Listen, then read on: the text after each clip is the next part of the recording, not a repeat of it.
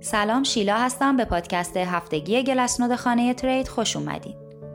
در هفته 45 از سال 2022 برای چهارمین بار پیاپی نرخ بهره فدرال به اندازه 75 point افزایش پیدا کرد و همین مسئله باعث ایجاد یک pullback تو شاخص دلار و در نتیجه جهش بازار سهام شد. به خاطر همین اتفاقات نمودار قیمت بیت کوین هم جهش های نسبتا خوبی رو ثبت کرد و حتی برای عبور از سطح مبنای هزینه آنچین هم تلاش کرد. حالا که علائمی از بازگشت تقاضا تو بازار نمایان شده، باید رفتار هولدرهای مختلف بازار رو بررسی کنیم.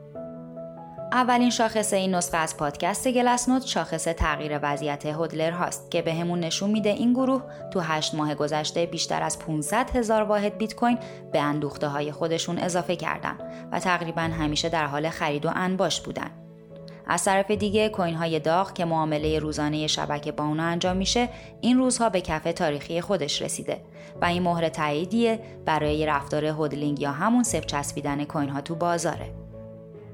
شاخص امواج هولد محقق شده شاخصیه که ثروت دلاری هر گروه سنی از کوین ها رو بهمون نشون میده. وقتی کوین های جوونی که تو سه ماه گذشته جابجا شدن رو بررسی می‌کنیم می‌بینیم که ثروت دلاری اونا به شدت کم شده و به 10 درصد کپ محقق شده بازار رسیده. این یعنی اکثر ثروت دلاری بازار در اختیار کوین های بیشتر از سه ماه است و هولدرها با وجود همه چالش های اقتصادی به انباشت بیت کوین ادامه دادن. شاخص نرخ هدل محقق شده هم شاخص دیگه‌ای برای تایید این نکته است که رفتار هدلینگ و انباش برای بلند مدت تو بازار حک فرماست. در ضمن الگوی این شاخص در حال حاضر به شدت شبیه به کف روند نزولی سال 2019 شده. برای بررسی انگیزه جمعی برای فروش بهترین گزینه شاخص ریسک ذخیره تعدیل شده است که یکی از جدیدترین شاخص ها تو حوزه تحلیل آنچین محسوب میشه. به طور کلی روند سعودی این شاخص به معنی افزایش انگیزه برای فروش و روند نزولی اون هم نشون دهنده رفتار هودلینگ و عدم تمایل به فروشه. در ضمن این شاخص همیشه سه تا فاز داره که تو فاز اول انگیزه فروش یه صعود و سقوط تون می‌کنه که تو این مرحله تریدرها و توریست ها از شبکه اخراج میشن. بعد تو فاز دوم فرصت برای خرید به اوج خودش می‌رسه و بدترین روزهای روند نزولی هم تو این مرحله رخ میده فاز سوم که الان هم توش هستیم اولین علائم ریکاوری دیده میشه و دوباره تقاضا به بازار برمیگرده و تریدرها شروع به ثبت سود می‌کنن. در مرحله بعدی حجم کل کوین های انتقالی یافته با شبکه رو بررسی می‌کنیم.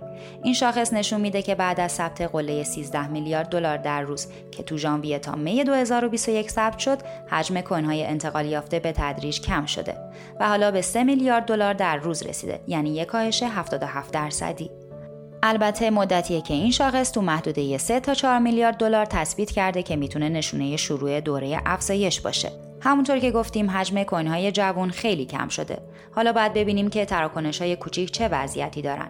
تراکنش های 0 تا 10 هزار دلار از ژانویه 2021 که 430 میلیارد دلار در روز بود حالا به 220 میلیارد دلار در روز رسیده که کاهشی 49 درصدی رو نشون میده.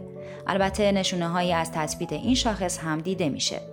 برخلاف تراکنش های خورد، تراکنش های بزرگ بیشتر از یک میلیون دلار به طور پیوسته در حال کم شدن هستند.